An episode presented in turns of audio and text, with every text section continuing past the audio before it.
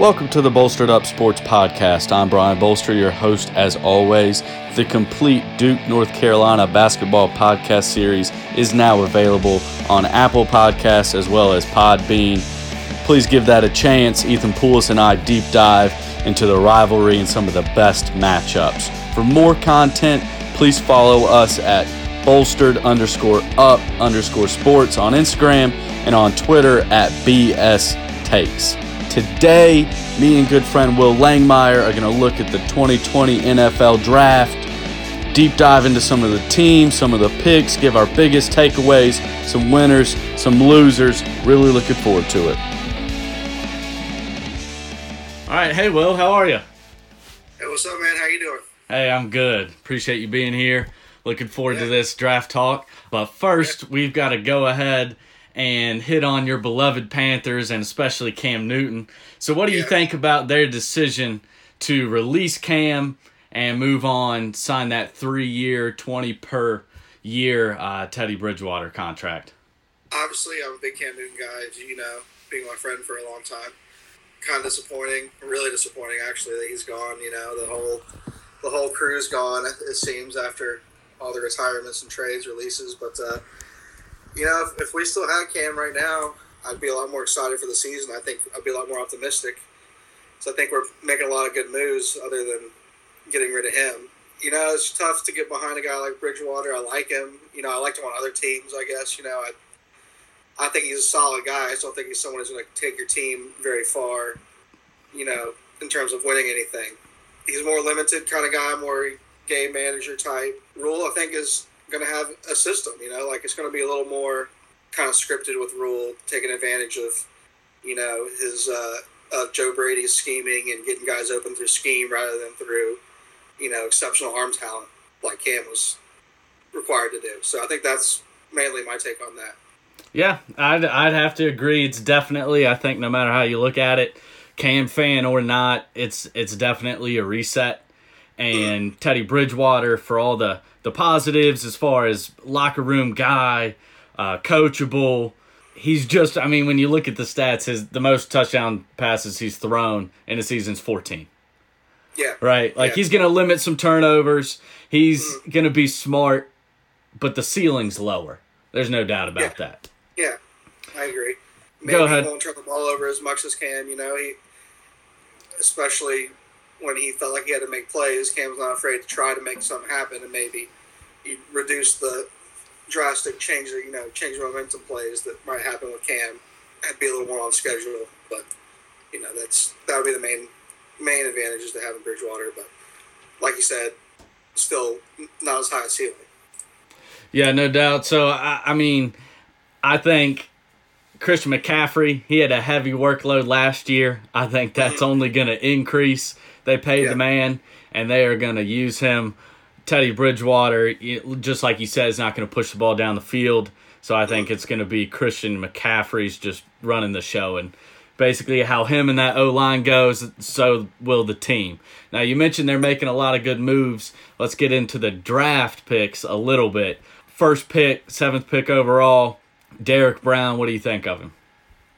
I mean, I like the pick. I think that's what we had to go with. You know, last year giving up 5.2 yards a carry on the ground. I mean, that's like a Hall of Fame running back every game you're playing against in terms of that yardage. So it's tough to succeed.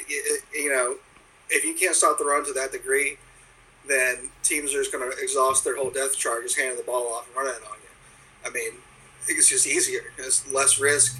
If you can run for five yards of play, then you're going to do that until you score. You're not going to ever. You're not going to throw the ball once. So people are saying, you know, they liked uh, Simmons and his versatility and his coverage skills, considering especially our secondary is not looking great in terms of depth. There's not a whole lot there.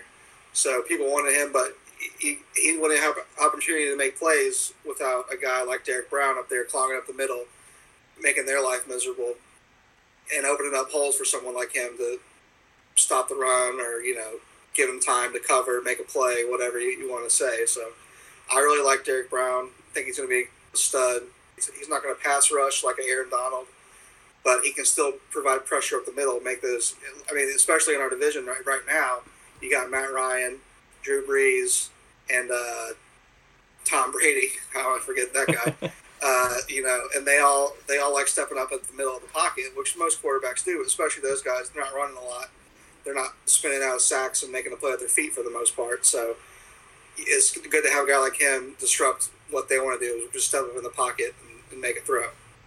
I think you're exactly right. And Matt Rhule started with the foundation of the defense, starts in the middle. You're giving up 5.2 yeah. yards a rush, even though the NFL game has shifted so much to the passing side of offense.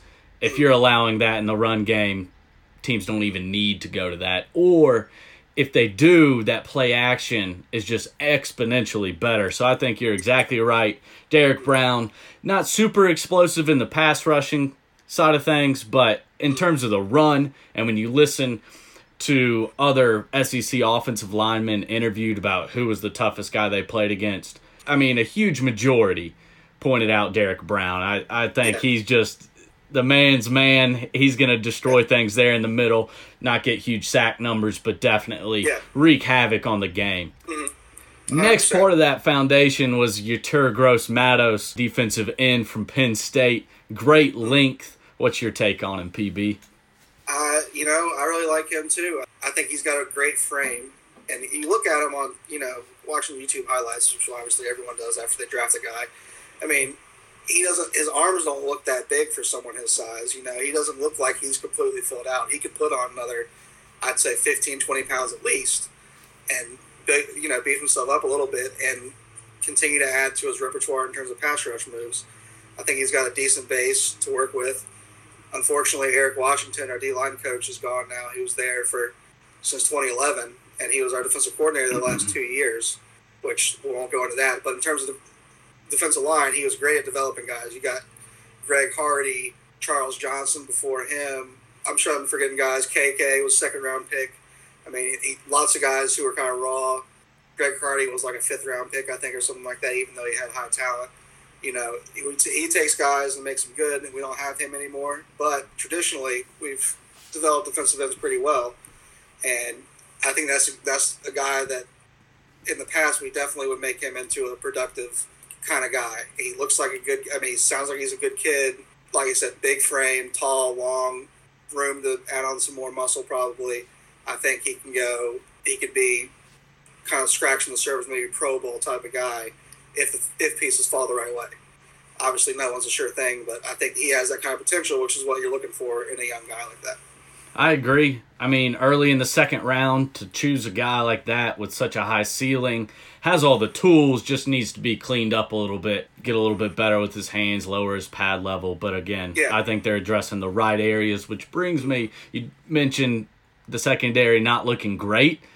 Yeah. With Jeremy Chinn coming in, third round pick, I think that's great value. Well, you mentioned that. Round.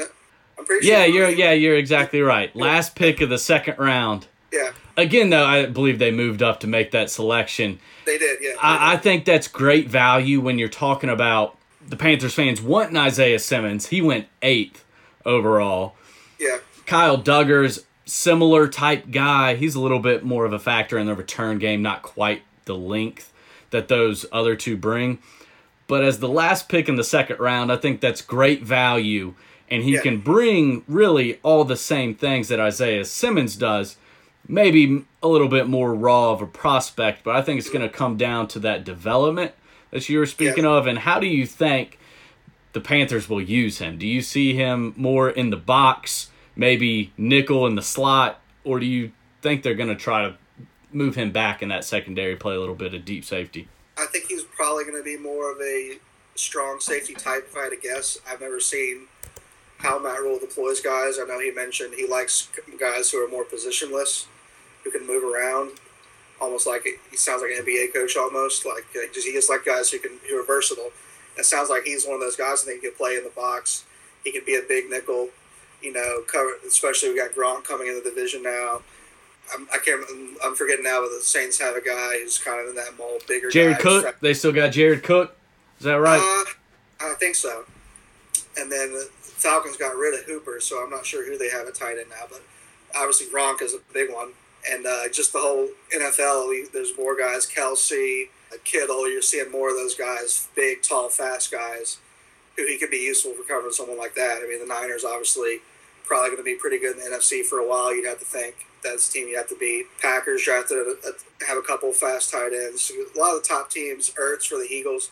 A lot of the top teams have those guys, you need someone like that in today's NFL to help cover those guys. Uh, and it was, speaking of trading up, I think it was a great move to trade up for. We moved up, I think, maybe eight spots, seven spots, and we just gave up a fifth rounder, and we had two fifth rounders anyway. So it was really, I know personally, I know one of my buddies, a Dolphins fan, he was wanting them to trade up a few spots and get him, and was mad that we did. So you know, he's got a lot of potential, a lot of athleticism, which is what some of the rule likes. He he's always everywhere he's gone. He's got a Temple, Baylor. He got athletes and they kind of coached them up. You know, got them in the right spots, maybe improve their technique a little bit. So that's definitely the kind of guy you think Rhule would excel with finding how to how to use them and how to develop and make them better. Yeah, that's Rhule's mo. Get yeah. guys with great length, great speed, coach them up. If I had to guess, I think Chinn's going to be closer to the line of scrimmage as opposed to to I, further I out. I think he's going to be great as in the slot and in the box. Just he's got the length. He can put on some weight if need be to get up to that maybe 235 range, be a little bit more of a legitimate linebacker. But he, I think he's a great addition. And like you said, moving up, using that extra fifth round pick, great use of that draft capital. Moving to the fourth round pick, Troy Pride out of Notre Dame. I think, again, you see Matt Rhule's prototype there. He's got length, He's got speed. He's raw. Needs to work on his ball skills. But he brings all the tools for them to coach up. Now, before we get a little bit too far into this, I, I just want to mention Kenny Robinson, the safety that was formerly from West Virginia, then to the XFL. I think it's an awesome story.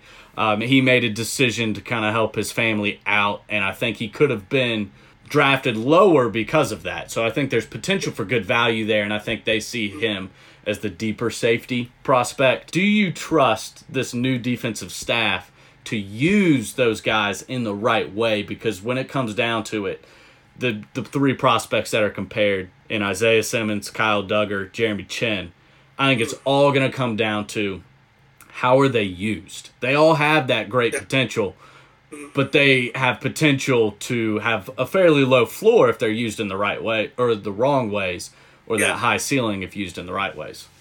I agree. I think that oh, you see a lot of those guys, kind of tweeners, not necessarily at that position, but you have the guys like Fowler. I think that the Jags drafted Fowler uh, several years yeah, back. Those that's right. Who are, they're athletes. They're not. They don't really fit. Like he was a little small for a, a defensive end. You know, like those guys who that you, you see the speed and you're like, wow, they're so fast, you know. But if you don't have the size and someone gets your hands on you, that's 320 pounds. I mean, these guys are getting insanely big. It seems like every year they're bigger and bigger. I mean, all the left tackles were look like they could, you know. I agree. 320 pounds has never seemed smaller. It's yeah, just crazy. Pushing like a truck up. I mean, he looks like a mountain. You know, it's just it's crazy how big these guys. But you know, it's just uh, it's, I agree. It's how you use them. You got to put them in the right situations. If you ask a guy like that to get get in the middle and take on a tackle or a guard, and he's not going to be able to do it. You know, you got you put him in a place where he can succeed. But uh, I think it was a good move getting Derrick Brown because it's hard. It's hard to find guys like that. I, you always, I personally, my opinion is you want to draft guys who are hard to replace. Obviously, you can replace a guy like Simmons. I think easier than a guy like Derrick Brown because there's not that many guys who are built like Derrick Brown or any of those big guys. So it's just uh, that's my opinion on that. And I think getting Derrick Brown early and getting a, a similar guy as Simmons and Chinn, obviously he's not the same prospect or he would have been drafted higher, but a similar guy and only giving up a fifth and having I'd rather have those two guys than pick Simmons and maybe get a, a low end, a lower end defensive tackle and try to fill a huge hole that way. I completely agree. I think they drafted smart, weren't worried about public perception or splash. Yeah. You know, a, uh, a flashy lots pick. Of Panther fans very upset about it. Just, yeah, no, I can imagine because Isaiah Simmons, he's getting all the hype. He's yeah, got all the, the videos racing the Travis Etienne, the running back. But I think you get great value when you don't overvalue sack numbers Yeah. and you take Derrick Brown, who I, I really believe there's a pretty distinct drop from him to Javon Kinlaw, who's the next defensive mm-hmm. tackle, who's got a lot of potential but is far more raw, some injury concerns, and then you Yeah. get Chinn, who I think is relatively closer to Simmons. He's got that frame, he's got the potential. They're putting their faith in their coaching ability, and I think that's the. I mean, that's the right thing to do. If you aren't going to be confident about it, then Yeah. you know why are you there? Yeah, exactly. And and uh, you know, Isaiah, like I said earlier, Isaiah Simmons doesn't matter if they run the ball up the middle. You, you have to have those guys up front in order for your more skill position guys to succeed on either side of the ball. So if you don't have the big guys, doesn't matter how good your receivers are, doesn't matter how good your secondary is. If they're dominating you on the line, then it's, it's tough to win in, in the NFL for sure. I would agree. So I, I kind of loved it on on paper, seeing that the Panthers went seven for seven Yeah. on defense. If I was going to be critical of one thing, just like you're talking about big guys, I wish they would have drafted an offensive tackle, an offensive guard, hmm. just for development process. Like I think that's a position. Yeah. The O line, you you've got to draft at least one of those guys every year just to keep the cupboard from being too bare. What do you, I mean? What do you Yeah. think about them completely dismissing offense, particular maybe offensive line? Well, yeah, I think we could probably use another running back in terms of depth. Although we're not going to take McCaffrey off the field too much, as if, if, if the last couple of years is any evidence of that. Uh, but besides that, I mean, I like our receivers. I think they all have they're all still young. They all have potential. They're all fast, which is a big big Yep. thing in today's NFL. So really, on the offense, the only thing we're really looking for, other than quarterback, obviously, which with our pick, it was there, there wasn't really a quarterback we're going to get unless we're going to trade up. Offensive line is something that we need, but we got Okung uh, in the offseason. Obviously, trade away Trey Turner at the guard spot, but I mean, tackle wise, we have Moton, Okung, and Little, who we drafted in the second round last year. Who hopefully we still have will be able to play and produce for us. Guards, we got Paradis in the center. Uh, you know, he's I think he's getting a little older, but he's a Pro Bowl. He he has been a Pro Bowl level center in the past.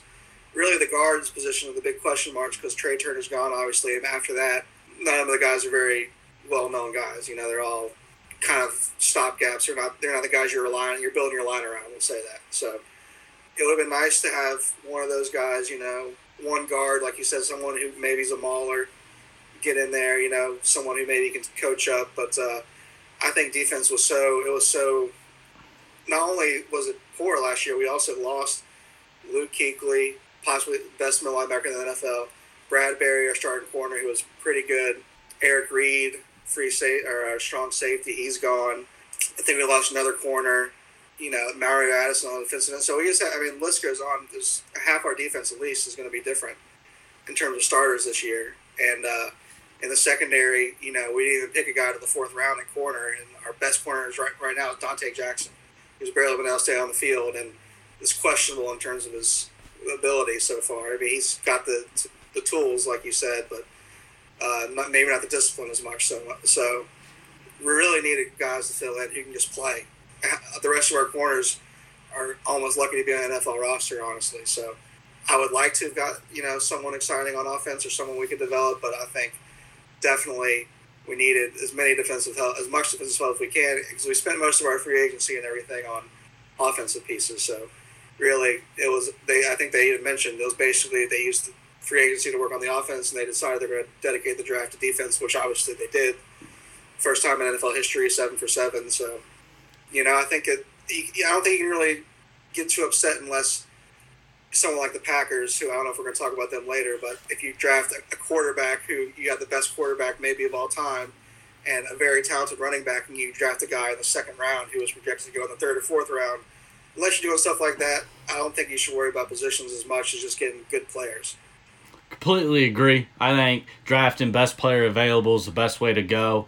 I think it all goes back to Matt Rhule and the position he's in. He got that huge long term contract, believes in their ability to develop players, and I Yeah. think they're really not even worried until bare minimum next year. And I'd honestly say year three is really what they're looking at. Sign Mm-hmm. Teddy Bridgewater, stopgap quarterback, develop, get the culture you want, build up the rest of the team, and then whether it be year two or year three, draft the quarterback you believe in with the team set up for him to succeed. I think that's the plan.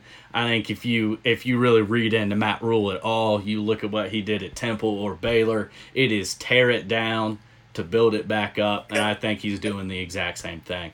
And if I was a Panthers fan, I would have faith. I would relax and have faith. Yeah, that's true. I, I like. I mean, like I said, I liked everything they did other than get rid of Cam, which is people can debate. I personally would, would rather have Cam right now than not. But uh, it is smart in terms of if you if you look at the NFC South, you got Drew Brees is forty three, or excuse me, he's forty. Tom Brady's forty three in August, and Matt Ryan is he's up there. I want to say thirty seven, maybe. I mean, you wouldn't think he's going to play at a high level for that much longer. So in two or three years, when if all those guys are gone and the Panthers can find a guy, they're going to be in a real good spot to be making the playoffs a lot and and having a maybe favorable division. Although the the only team that really worries me would be the Saints because as much as I hate Sean Payton, he's he's you can't argue with his ability as a coach. He's he's awesome, and uh, you know they signed Jameis, so maybe they just get rid of Brees and. Uh, after this year and Jameis becomes, you know, amazing, he, he grows a brain and a set of eyes and starts uh, slinging a little more accurately and a little less dangerously. You know, you never know. I mean, I've seen Sean Payne do it too many times on offense to count him out as long as he's there. But, uh, you know, it's a good spot the Panthers to be in right now in terms of they're going to probably not be competitive in terms of the division for a couple years. But once they these guys get developed and, and kind of get comfortable on the system is going to implement, it could be a good a good spot for us to be in. Yeah, I, I agree with you wholeheartedly. The other teams are basically trying to get the very last bit of juice out of the orange in terms Yeah. of Brees, Brady, the Falcons. Matt Ryan's not as old, but that coaching staff is on their last legs. They're making last ditch efforts to try to win now and the Panthers are not. And I think that's going to benefit them two years down the road. Although I will agree with you, Sean Payton, I would have faith that they can make a quick turnaround. So let's move on to that uh, divisional rival with the Tampa Bay Buccaneers. Tom Brady being in the division. I know you're a huge fan of Mr. Brady. How do Yeah. you think he's going to come in and impact the division year one? First of all, I would say never count Tom Brady out until he's gone from the NFL because that's just the guy he is, unfortunately. But I think I like Bruce Arians as a coach. I think he's a great coach. I don't see exactly how Tom really fits into his scheme, his traditional scheme. He's more of a uh, you know many multiple step drops, throw it deep, play action kind of guy, air raid offense, and that's kind of. What Tom Brady's like a West Coast guy, or he has been for a while now. Really, the only time he wasn't was when he had Randy Moss, most talented receiver of all time. So I don't know. He's got Evans, who again is a deep deep ball guy, jump ball kind of guy, not really a dink and dunk kind of guy like Tom likes to do. He's got Gronk now. Who know? I mean, I assume Gronk's going to be pretty good. I don't think he's going to come back and be a shell of himself. I think he's probably going to come back fresh and be pretty pretty solid. So that helps. I think they got a good slot guy.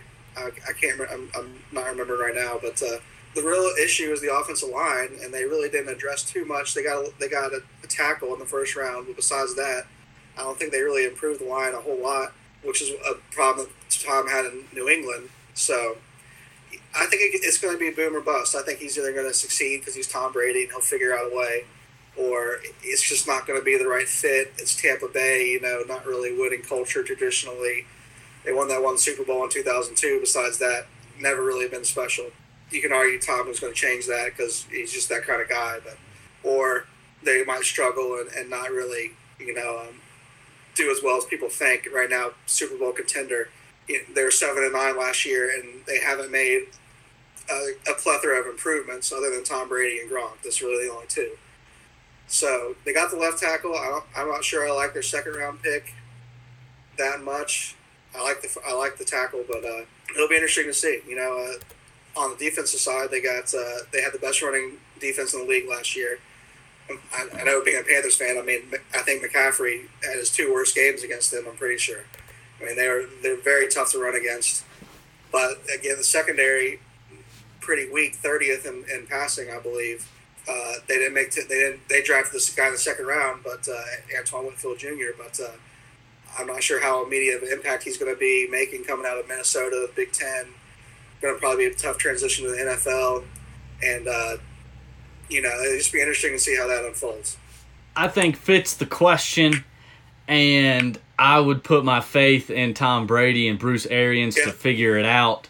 I, I agree. agree that the roster on the offensive side is quite different than what Brady's worked with in the past, so I could see that bringing some frustrations, particularly early in the year.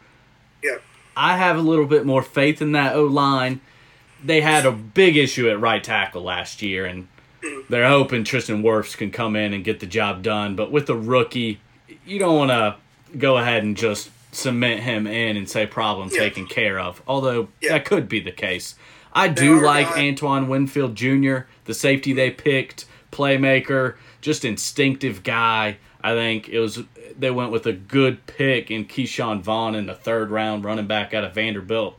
Thought the career he had was pretty impressive, considering the competition he was going up against and the talent surrounding him being yeah. pretty low. I'm a big fan of Evans, not the typical receiver that Tom Brady has worked with. They're just two high level guys, though, so I think that's going to yeah. work out. Godwin in the slot, he could play outside too, but I think he's going to benefit quite a bit, particularly in receptions. And then I think they got good value in Tyler Johnson, receiver out of Minnesota, productive player that I think is going to do well in the slot as as well. Like you said, the defense I think it's going to be pretty strong next year. They had that tough run defense, and they added Ndamukong Suh.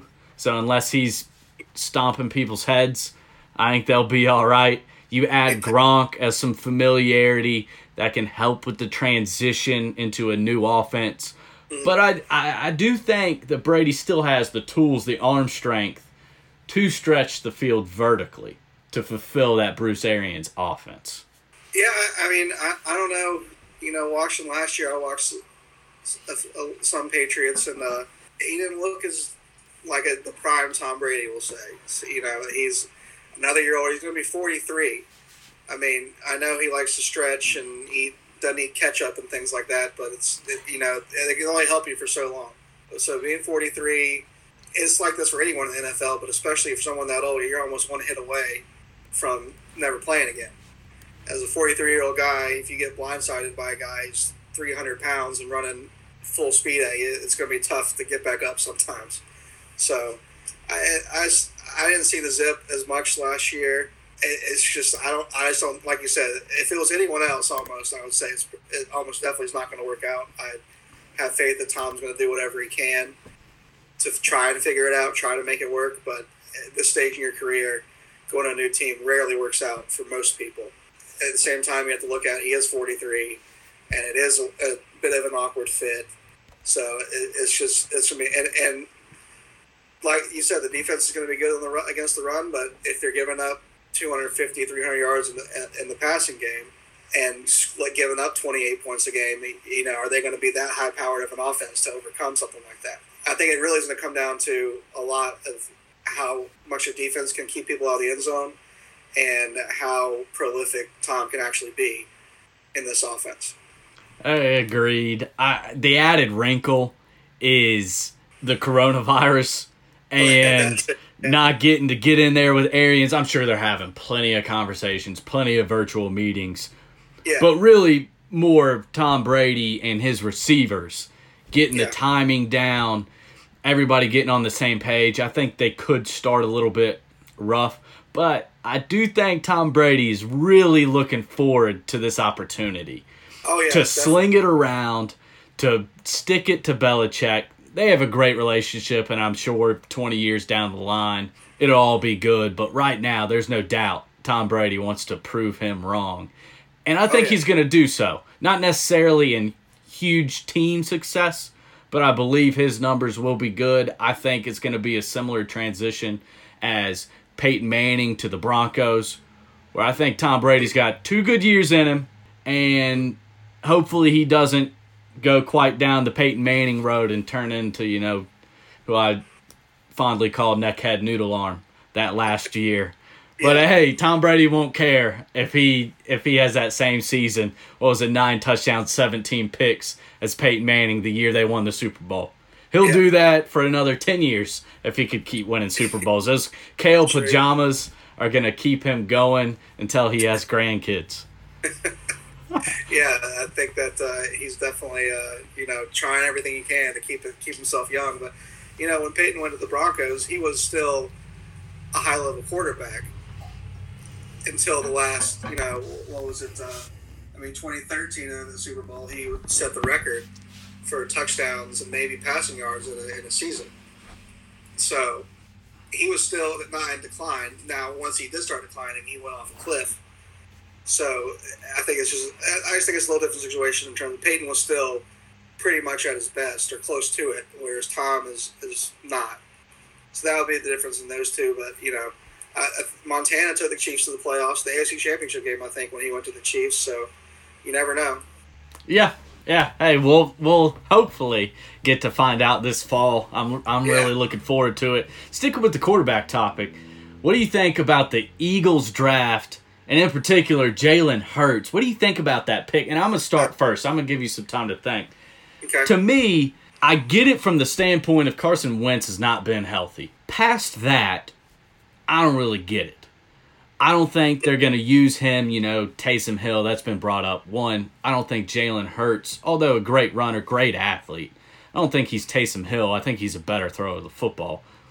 But the red flag to me is when he was drafted and really all the lead up to the draft, all the analysts spent 90% of their time talking about how he was a great leader and great locker room guy, and that's fantastic.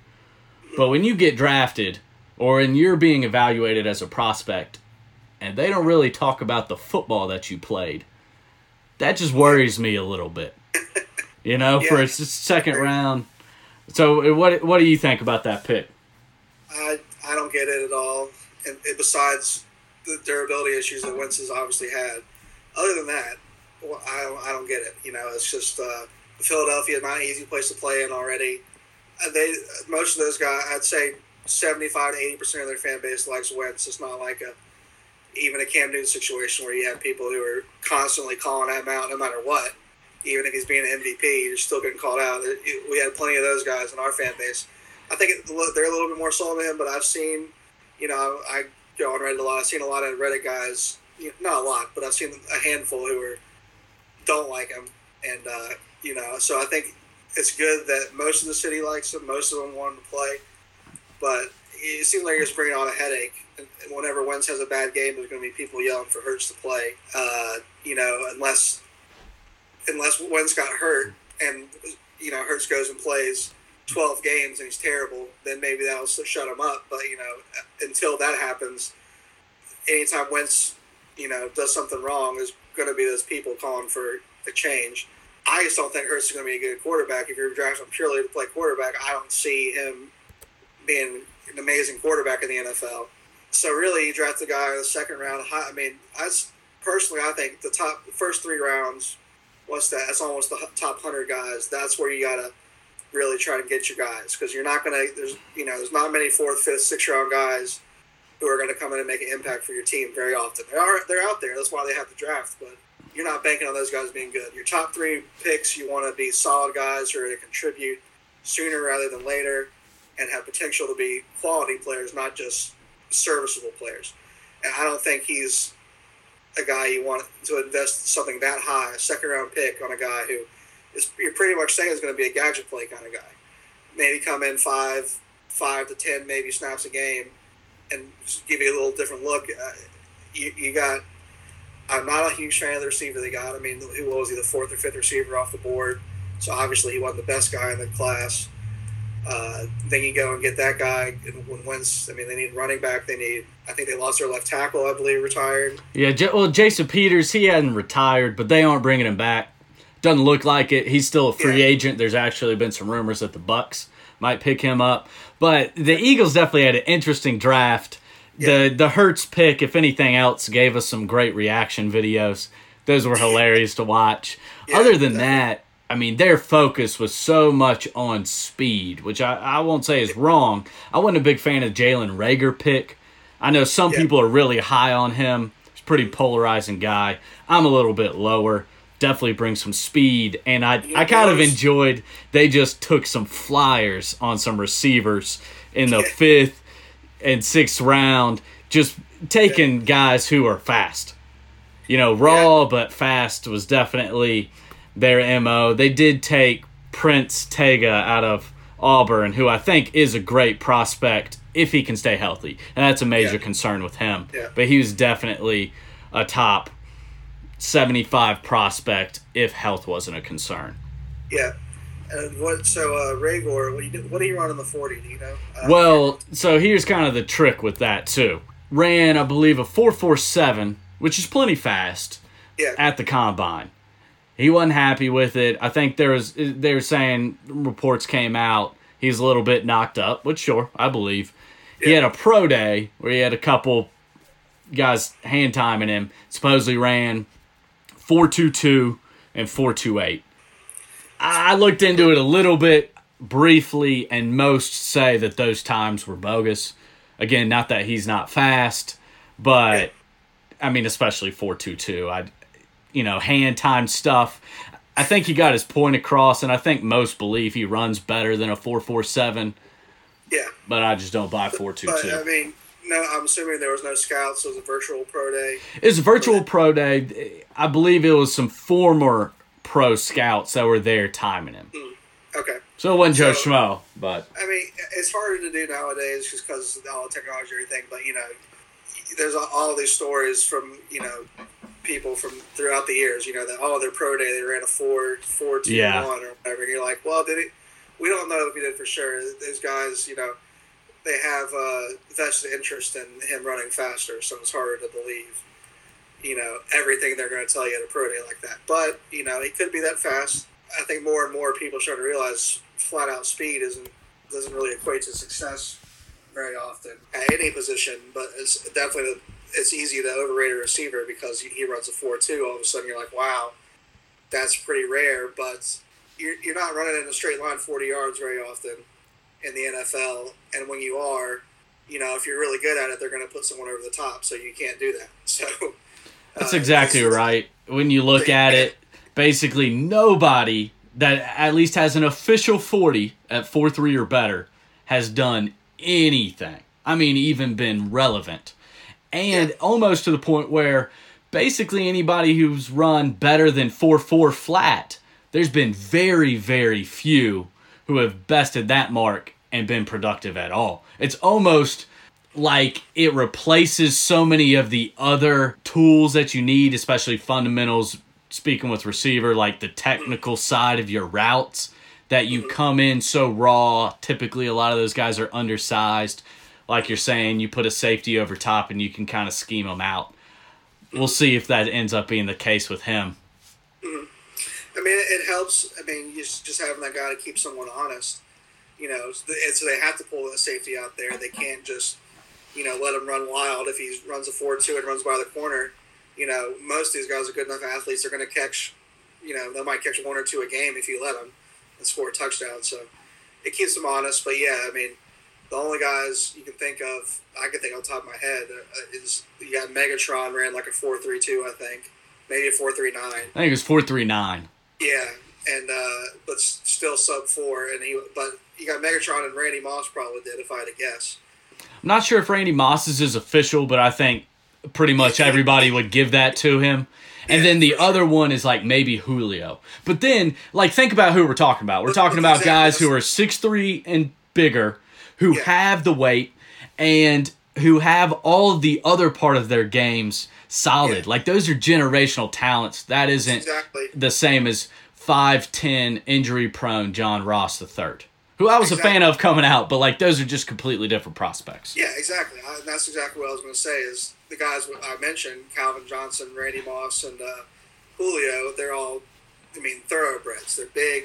strong and they're fast. It's not like they're just fast and skinny and they can run. I mean, they Julio obviously is a great route runner. Calvin Johnson, probably not as great a route runner, but he was just a freak. So Beast, yeah. I mean, he's, I mean, he was six five, six five, two forty or two thirty two, something like that on his pro day or his, at the combine, and ran a four four three four three nine, and had a what 30, 36 or 40, 40 inch vertical, something stupid. Charts athlete. You can't, Yeah. You can't.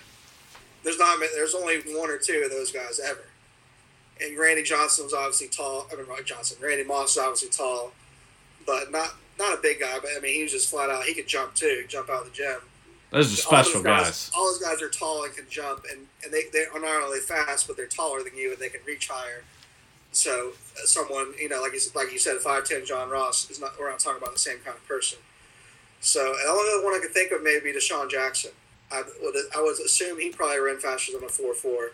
I don't know for sure, but he's he's obviously not big. But again, he's electric, and and then Tyreek Hill, obviously the best receiver in the NFL, possibly. For at least with Tyreek Hill, he can run routes.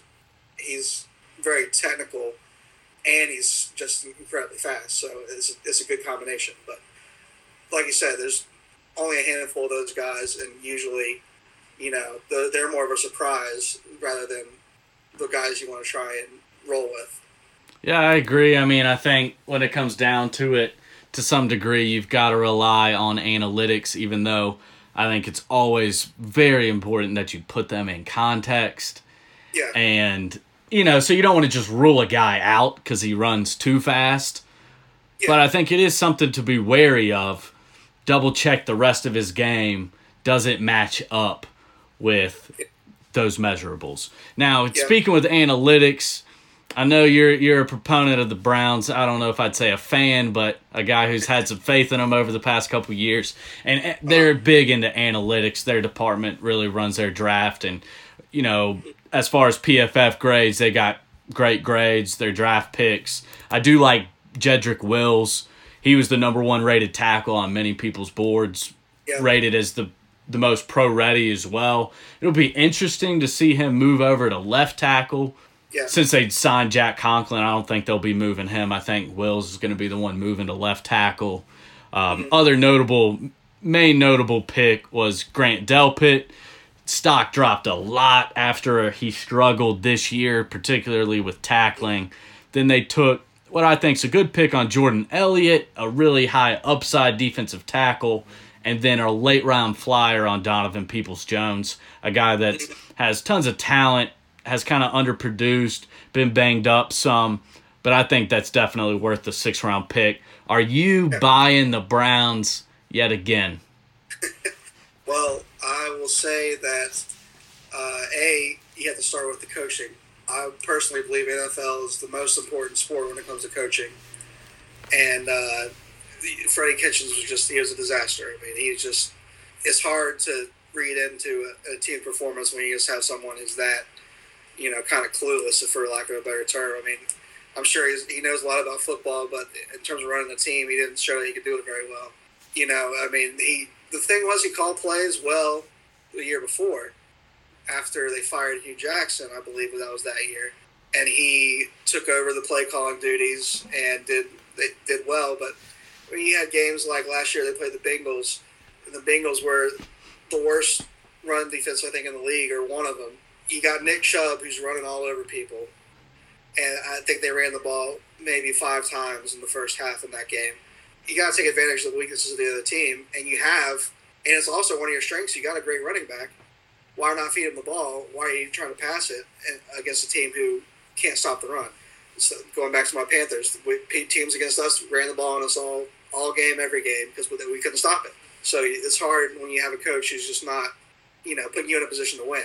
I, I'll say Baker regressed in terms of reading the field. He was awful You know, last year, my man. It- He was awful. I, said in terms of reading the field, he had uh, you know a tough time uh, identifying where he should go with the ball.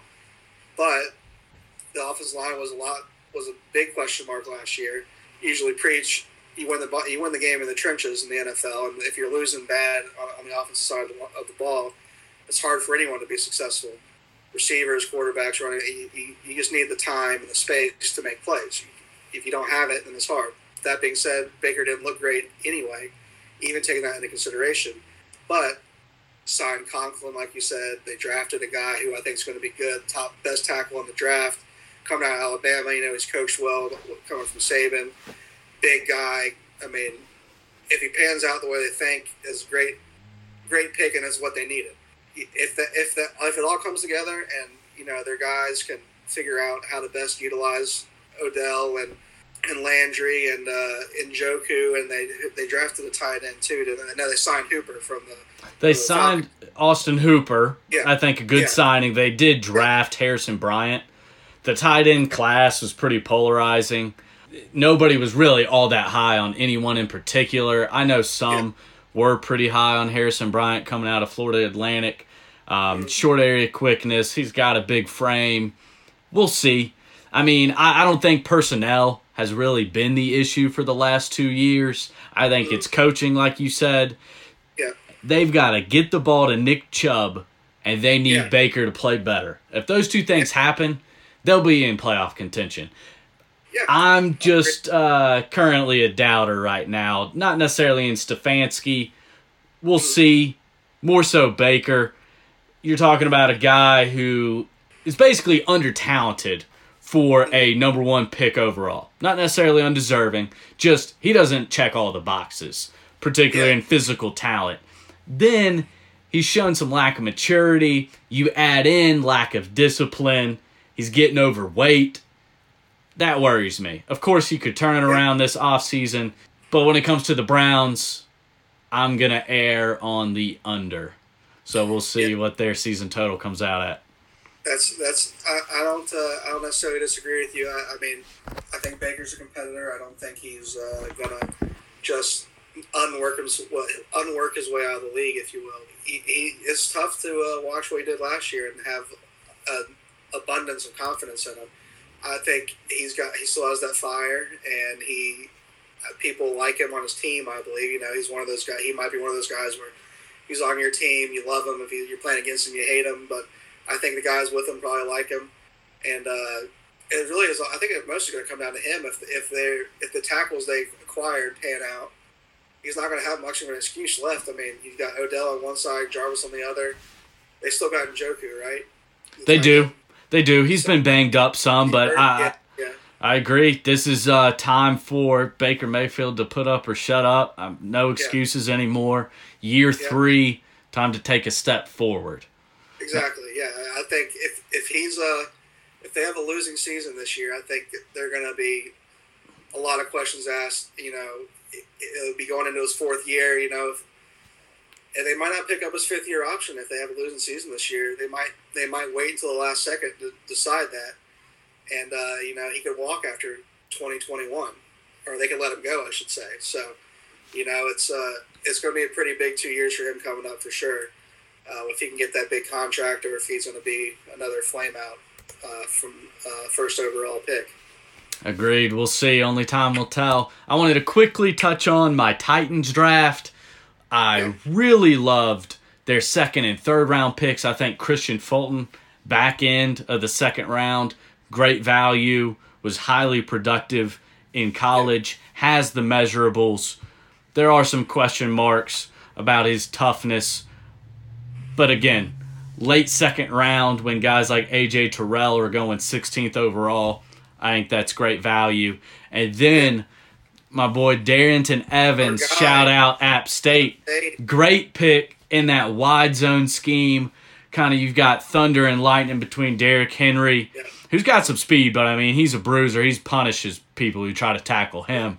And Darrynton Evans, one cut running back, speed and he's going to be able to catch the ball out of the backfield. Really love those two picks. That's the big thing I think about Evans is uh, you got Derrick Henry only caught 18 balls out of the backfield in 16 games last year, so one basically one catch a game out of the backfield. In the modern NFL, it's not how it's really going anymore. You, you like obviously it's better when you got guys like Le'Veon Bell or McCaffrey or uh, you know going back to LT or Jamaal Charles. You know to have those guys who can do both it's not as desirable when you got one guy who specifically run, one guy who specifically pass because it kind of tips your hand sometimes. But that being said, Henry can't catch the ball in the backfield, so you got to have someone else who can do it. So I, I, really like that as a compliment to Henry, having a guy who can catch out of the backfield. Like you said, he's fast, he's versatile. I don't, I wouldn't rule out him running the ball a decent bit. You know, uh, I think watching him at App State, he can, he obviously has talent running the ball, carrying it out of the backfield. So I think that's a great pick for them in terms of the team fit. I don't think you could have had a better fit at that position in the draft than what you got. So I definitely like that. Obviously, we're going to be high on him. He's our boy, but uh, I really like that. Really like the Titans drafts for sure. The, at least the early part. Yeah, maybe a little bit of bias showing through, but that, I mean that's all right. Oh, We're yeah. allowed to be a little bit biased for App State. Yeah, I mean, true. I'm a little disappointed that the kick return game is being I wouldn't not completely taken away in the NFL, but is being devalued because that's I mean he would be one of the top kick returners in the league. I have oh, full yeah. confidence in. I think he'll still be able to make an impact there, but he adds versatility to that backfield in a way that Dion Lewis couldn't last year. And that dynamic with Henry and Lewis last year was very much so. Henry's in its run, Dion Lewis is in its pass, and exactly. he wasn't as effective as a runner as I think Evans will be. Henry is great after the catch. It's just he catches one screen pass a game, and that's it. Yeah. And he does yeah. great with that one catch, but he's not even running routes. He's just exactly. catching a screen, you know. Yeah. Um, as far as angle wheel routes. Yeah. No. yeah. No. No. None of that. But uh, Isaiah Wilson, some people really high on him, some people really low. Me, I'm kind of in between. Uh, you know, six tackle taken. I don't think that's bad value think he needs to develop, but again, I think a scheme fit. You're talking about a behemoth of a man who's going to get to the Titans and get to just ground and pound people. That you know, I think that'll be a good fit in terms of the passing game, play action heavy. That should help him out on the edge there. So I like that as well. Um, yeah. Wanted to quickly touch on they they picked up Cole McDonald out of Hawaii. I think a good flyer on a quarterback, seventh round, a guy that's got a cannon, definitely not afraid to throw it in traffic. So I was happy with that as well. Wanted to give a quick shout out to Akeem Davis Gaither, linebacker out of App State, going first pick in the fourth round to the Bengals. A guy that's maybe a little bit undersized but can fly around, tough. When App State played North Carolina and South Carolina, he dominated for App State's defense. I think it's a great yep. pick. He's got short arms, but has shown the ability to rush the passer. I think he's exactly where the linebacker position is going in the future of the NFL. And then, lastly, Jordan Fehr signed as an undrafted free agent with the Minnesota Vikings. I think he is one guy that was really hurt by the coronavirus's impact on pro days. He's a guy that needs to put on some weight, no doubt to play in the NFL for a long time, but is a physical freak. All those guys you listen to, Darrynton Evans, they'll they'll say he'll, he'll run in the four fours, and I think if he had a pro day, he would have had a chance to get drafted late. I mean, real yeah. late, but would have had a chance. And I think he, given the opportunity and with some development, will have a solid NFL career. Now, I want to ask you a question. Do you have in your mind a particular team that stood out, or maybe a couple teams that stood out above the rest as far as their draft performance? Obviously, no one truly knows for another two, three years. But as far as today, who sticks out to you as they did a solid job? Well, do it. So you're going a solid job. Uh, well, great. Who who are the top one or two drafts that you would say? You know, I, I, I like what the Ravens did as usual. Ravens are probably the best the best drafting team in the NFL consistently. It's just I, I read someone else put it really well. The, the, Ravens sit they're always late in the draft. They sit back, watch all the other teams make mistakes, and then make great draft picks. It's hard to argue with their success in terms of developing guys over the years. What about the Cowboys? That's been one that's getting like, a lot of hype. What do you the think Cowboys, about that? I was gonna, I was gonna say them. Obviously, they're gonna get hyped no matter what because they're the Cowboys. I was trying to think if I could think of someone above them, but I like the Cowboys. Love CeeDee Lamb. Love the fact that he's going to be across from Amari Cooper. Cowboys offensive line not as great as it has been, you know, the past, the recent history, but still solid. Still got Tyron Smith. They got Zeke obviously coming out of the backfield. Again, another guy, uh, Dak, going to have a lot to prove. Kind of shut up the haters again. He, you know, had some good games last year. Performed pretty well for a lot of the year, but again, in some of the bigger games, he fell short against the, the, the good teams. So there's still jury's still out on him in my mind in terms of whether he can actually be that guy to take them far. But hard to dislike what they did in the draft for sure. I got a couple negative ones. I don't know if you want to throw on some positives. First. Yeah, let me throw out just one that's an underrated draft. I think they haven't been getting quite as much shine as your Ravens. Just they're the traditional. They always do it right in the draft. They don't reach. They sit back, take great players. Cowboys are getting the hype with the big names yeah. that they got, and I do like their draft. But I think an underrated one would be the Broncos. Oh yeah, Jerry Jerry no, Jeudy at fifteenth. I think is great. He's my number one wide receiver, a technician who also has the requisite size and speed to be a number one guy. Really like that pick. Hamler, not quite as high on, but he brings great speed. And if you know how to use him, you get that ball in his hands where he can turn up field and run. He's dangerous. They got Michael Ojemudia, corner out of Iowa, physical freak. With their defense with Von Miller, Bradley Chubb rushing the passer, he's a guy that's just going to choke receivers out at the line of scrimmage. Love that pick. And then they take a late round flyer on Netane Muti out of Fresno State, an offensive guard that's just an absolute mauler who was in most people's top five interior offensive linemen grade wise. He's got a couple injury issues, and that's the reason he fell. But in the sixth round, taking a guy like that that could truly be an impact guard for you. I mean, you you go watch his film, Panda. He destroys people. I mean, he's nasty about it too. So I, oh, yeah. I like their draft. I always like those guys. Yeah. So uh, okay, hit me with your negatives. Who who screwed it up? All right, my the two that I was most upset about would probably be number one Packers. I don't see what they're doing there. I mean, if Jordan Love pans out, I, I happened to be watching First Take the other day with the coronavirus and everything. You're home a little more than usual. Kellerman said, and I agree that Jordan Love almost has to be a Hall of Fame quarterback to make the pick worth it because you're waste a you're wasting two years at least if Aaron Rodgers stays. You're going to waste two years of his rookie deal, which in the modern NFL, a lot of these teams are building teams around rookie quarterbacks with the extra cap space not being eaten up. You know, by your quarterback. You're wasting at least two of those years with Jordan Love. I just don't. I'm not sold on him as a prospect in general. I'm not sold on the floor's ability to develop him. And then you go and draft a guy in the third or fourth, I mean, in the second round who was projected to be a third or fourth rounder. Nothing really sticks out about him too much. You already have a very talented back in Aaron Jones. Obviously, that's a play where they're probably not going to sign Aaron Jones or Jamaal Williams, one of the two. I'd probably lean towards Aaron Jones. He's going to want a lot of money, and uh, most teams aren't paying running backs that money anymore.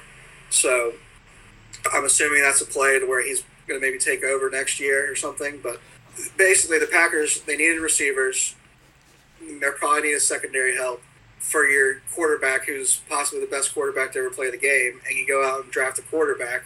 You're wasting that quarterback's contract.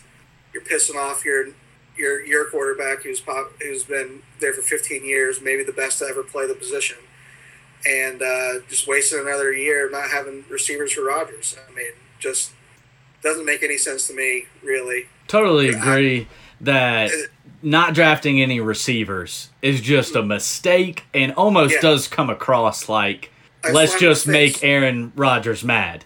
Exactly. Then I think the AJ Dillon pick, I think they're hoping he can be Derrick Henry. I don't quite see that, but I think no matter what, it was a reach in the second. Yeah. I don't hate the quarterback pick as much. The only thing I would say is they no doubt frustrated Aaron Rodgers. Didn't make oh, okay. too many picks that at least on the surface level are win now picks. And they exactly. they're hamstrung with his contract. They basically can't move him for two years. Yeah, they, so I think year, they're in a, year, he's gonna he's gonna be there unless they trade him somehow. Well, the things they trade him, they're still taking a big dead cap hit. Exactly. So yeah. Again, that takes away from their ability, even if they want to move on to win now. It's that, yeah, they wasting a bunch of dead money on a guy who's not even there. So when you got a guy, when you try, you, you would imagine they're win down mode. NFC Championship game last year, they got their butts kicked, but they were still there, thirteen and three, and you draft your two, arguably your two strongest positions on your team. You draft guys in those two positions instead of trying to fill holes, which I think the Packers were pretty fortunate last year to be thirteen and three. Easily could have been had a ten or even a nine win season last year, and if they were going to try to win now, they needed as much help as they could get outside of things that were already a strength. So not addressing weaknesses early on is just a terrible mistake, I think. Uh, another team, Eagles, we already talked about. Hate the Eagles drafting Hurts, like we said.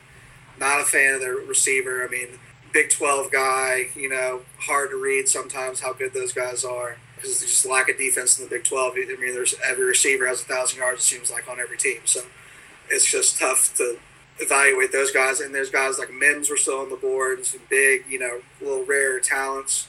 Didn't like their first round pick. Didn't like their second round pick. I don't I don't know much about the rest of their draft, but those are probably the two that stick out in my mind as the worst. Uh, that yeah, I would say those two definitely. Yeah, Reagor again. Just to kind of recap on him, major concerns for me: undersized, lack of production. Sure, their quarterback play at TCU wasn't great, but you couple those two things with also some injury concerns.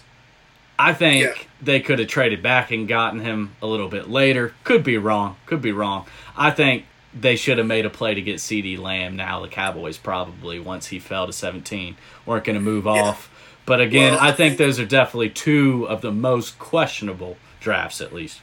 I agree, and I think that I read Howie Roseman was very high on CeeDee Lamb, the Eagles guy.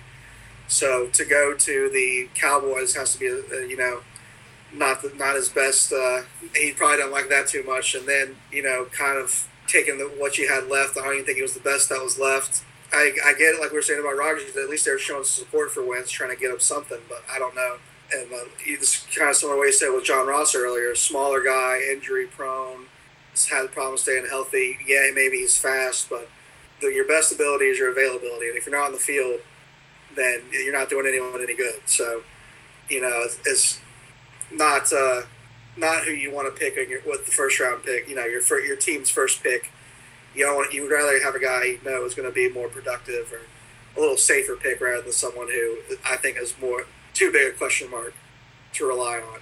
They definitely emphasize speed, and we'll see if it pays off. I know everybody's yeah. trying to go that route you follow the recent Super Bowl winner and the Chiefs. Everybody's chasing that model, and we'll see if it pays off. And uh, it's you know everyone's looking for the next Steph Curry, the next LeBron in the NBA. You know, like it's just there's not that many of those guys out there. I mean, the Chiefs have Tyreek Hill and Travis Kelce, and there's just not and Patrick Mahomes. There's not.